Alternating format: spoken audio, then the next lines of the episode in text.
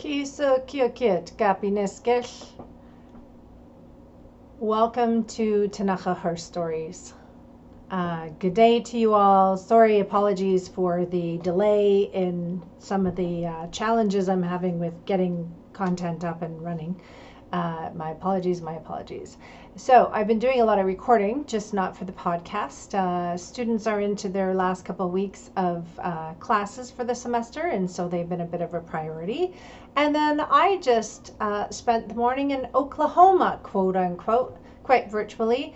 Uh, I was invited by the North American Lakes Monitoring Society uh, to present in part of their quote unquote JEDI, Justice, Equity, Diversity, and Inclusion uh, panel. And uh, so let's talk about that. Um, let's talk about the JEDI models.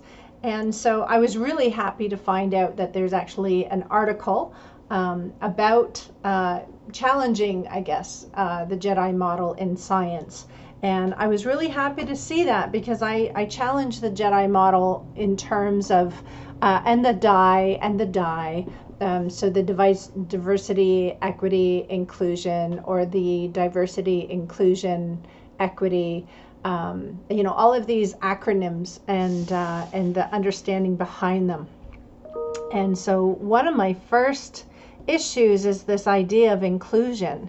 And uh, it kind of hides the fact that, first of all, we actually have been included in Western development um, as a problem uh, Indigenous peoples as a problem in our homelands, being displaced as a result of being in the way of, of development. And so, uh, you know, we have to think about that, I think, a little bit clearer when we're trying to figure out how to have these relationships with uh, non Indigenous peoples, uh, because we actually have been included as a problem to be solved. And so, the dysconscious racism um, of that inclusion model, right, again, is is all about you know we're just going to include you, we're going to get you at the table. My experience of being included is usually there's you know five or ten people sitting at the table, right? I've been invited to the table, but I am the only Indigenous person there um, asked to speak to Indigenous um, concerns or issues.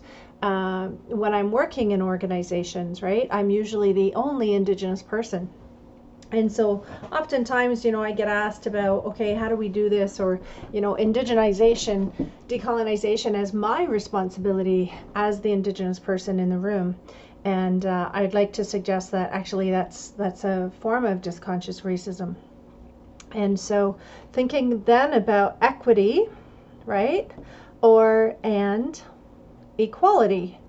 Uh, again whose measurements are we using here uh, when I think about equity and I think about, okay, so uh, when I'm teaching, the amount of emotional labor that I'm working with uh, to be heard, to be understood, uh, compared to, um, you know, just being able to, you know, fit the mold.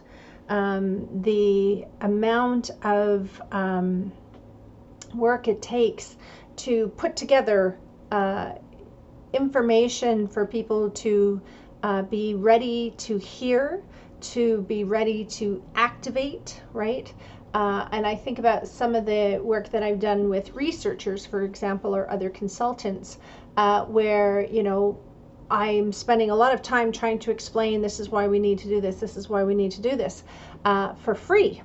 Uh, and then finally getting to that point of, oh, okay, uh, that's important information, that sounds great uh, after the fact, and then I have to go back and fix whatever it was, fix that um, already in progress approach.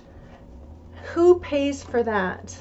Um, who pays for for that sort of development work?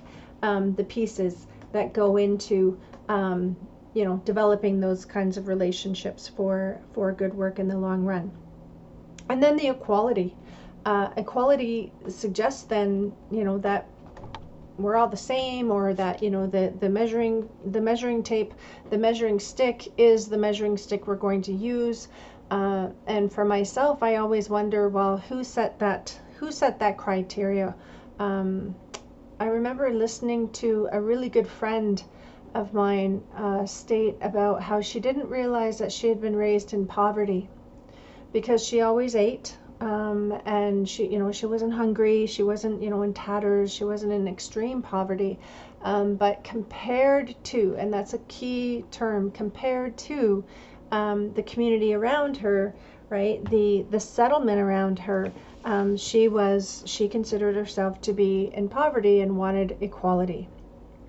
And so again it it speaks to the universality this this idea that we are all the same and that um, you know equality means that we're all going to get the same. And and so there's a great little um, diagram in which uh, you know there's boxes and there's a fence and people are looking at you know being able to look at um, a parade that's going by. And and equality is you know everybody gets a box so that they can look over. Even if they don't need it they get that right? That universal um, you know contribution and then you see the equity is you know well the shorter guy needs a bigger like a number of a number more boxes than the tall guy. The tall guy actually doesn't need a box so he just you know the, the shorter guy can have them. And then you know the justice of you know breaking down the fence so that nobody needs boxes. But it doesn't actually address what it is that we're watching right or what we are being included in and so you know for that one and i some of you have probably heard this story is you know sam steele. For myself he was a he was a, a, a, a um, how do you say it? He was the one, he was the Northwest uh, Mounted Police Constable who was the, um, the, the person sent here to quell the uprising of the Ktunaxa people, and that was my great great great grandfather. Um, so he was the the um, the opposite or the the uh, the contemporary to um, Chief Isidore, so my great great great grandfather. And Isidore had the social responsibilities for our people and had his advisors, his men, right, his interpreters, the people that he would he would be advised by, et cetera, et cetera. And so Sam Steele, of course, comes over and and he's going to quell this uprising. And ever since we have this Sam Steele parade, right, where we celebrate that every year. And there's no fences anymore. I'm included. I get to watch this uh, parade if I so choose. But the reality is, I, I, I don't know why I would want to go and watch that parade or be included in that parade. Uh, because what it's celebrating is the displacement of my people, right? The first attempt at, you know, genocide, at the assimilation of Ktunaxa people by uh, displacing us, by usurping the social responsibility, right? The socialization of Ktunaxa people to certain rules and beliefs and, and systems, and celebrating instead this um, colonial figure, right? Who, you know, no fault of his own, but he was part of a process, and and that's what inclusion looks like. I don't know what else to say about that but uh, and so those are some of my my challenges. The other challenges are around justice um, which you know i've heard very many times means just us. And so how coded that is. And when we think about you know murdered and missing women as an example and the fact of how many murdered and missing women there are indigenous women and girls uh, in canada murdered and missing indigenous women and girls in canada whose whose um, murderer and whose abusers uh, have never been brought to justice, have never actually gone through the court system to be tried, um, and if they are, how many of them had been left let go? So think of Betty um, Betty Osborne. Betty Ann Osborne uh, is, you know, there's a movie made about that and about the injustice the injustice continues today. If we think about Thunder Bay, Ontario, and the young people uh, who have been murdered and literally dumped at, uh, by the river. Uh, so when we think about these models, um, I think we we need to we need to rethink the models. Uh, you know, the Jedi. I mean, there's this great article right about, and it's in Scientific America. Um, and it talks about you know how lots of people are like oh yeah the jedi model um, and how it renames and how it shifts and how it distracts from really what we're trying to um, what we're trying to accomplish right and it's like it's it's part of the naming right and so they talk about you know when you talk about jedi you kind of hide justice equity diversity and inclusion and for myself you know that naming is part of it as well right? Because when we're we're talking about some of the social issues uh, we need to be able to get um, familiar and comfortable with naming which is why again like i'm not a huge proponent for acronyms um, but one of the, the acronyms that we often hear now is quote unquote the UNDRIP, the UN Declaration on the Rights of Indigenous Peoples. And so when I was calling it UNDRIP, and I was about 10 years ago, I was referring to it as the UNDRIP. And somebody who had actually worked on writing the UN Declaration on the Rights of Indigenous Peoples sort of slapped me on the hand. And and I didn't mind. It wasn't a hard slap, but it was a slap on the hand to say, "Hey, you know, indigenous peoples have been working hard on that. Call it what it is. It's the UN Declaration on the Rights of Indigenous Peoples." And then they went on to tell me about the fact that this is the first time in international law that we've now been embedded in international law as actually people. And so I did a bit of my own sort of background look at that, and I was like, okay, well, when did that happen? You have to go all the way back to the 1100s, to the papal bulls.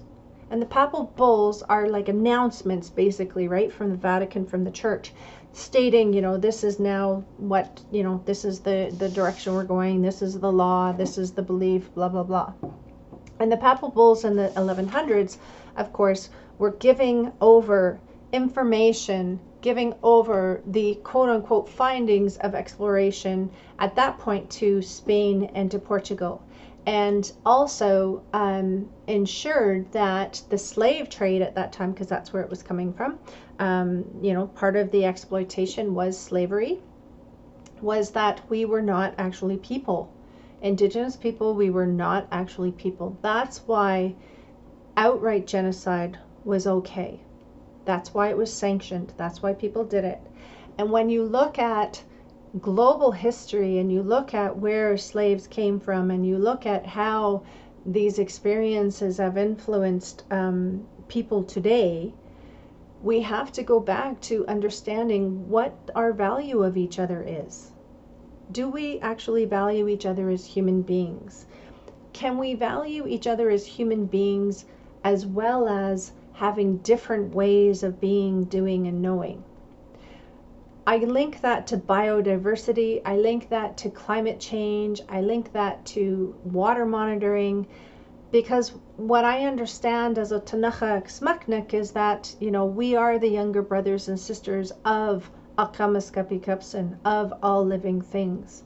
And as the younger brothers and sisters, we are down the way from impacts. So the impacts might be first at um, the the water, right? If you think about food as a byproduct of water, which is something that I heard from um, a while back, food is a byproduct of water.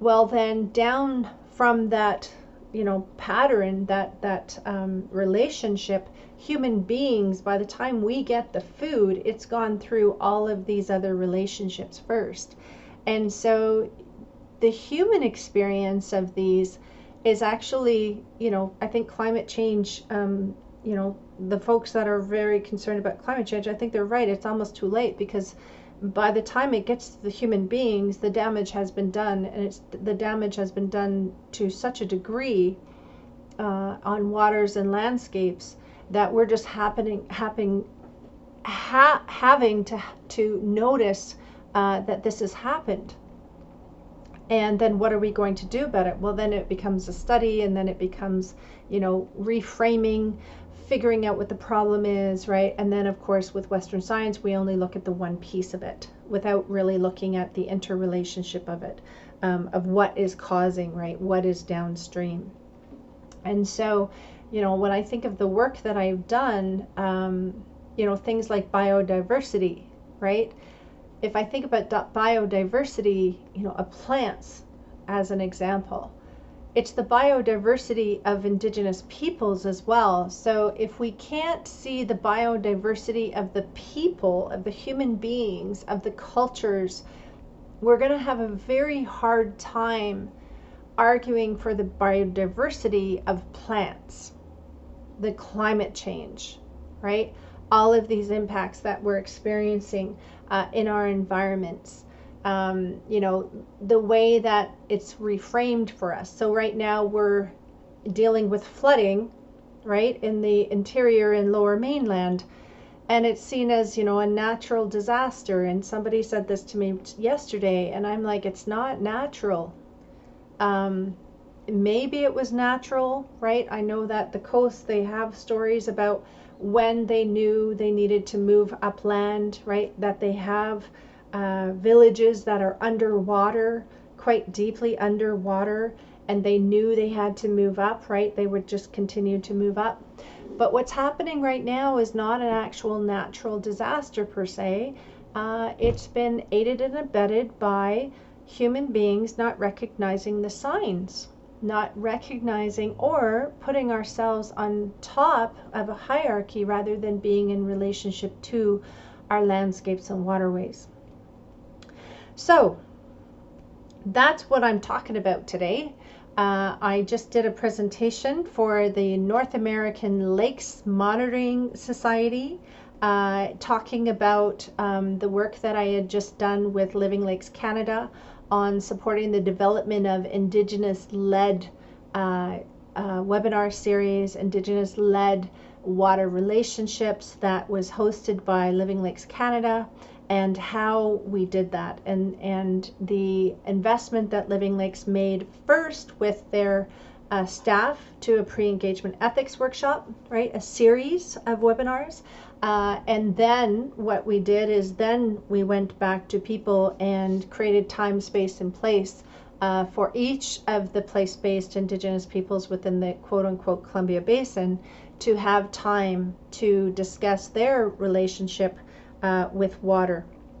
And each of those uh, webinars were uh, slightly, quote unquote, slightly different. And so I know right now the One River conference is happening. I'm I'm not participating in that. Um, it's it's called One River and Ethics Matter, uh, and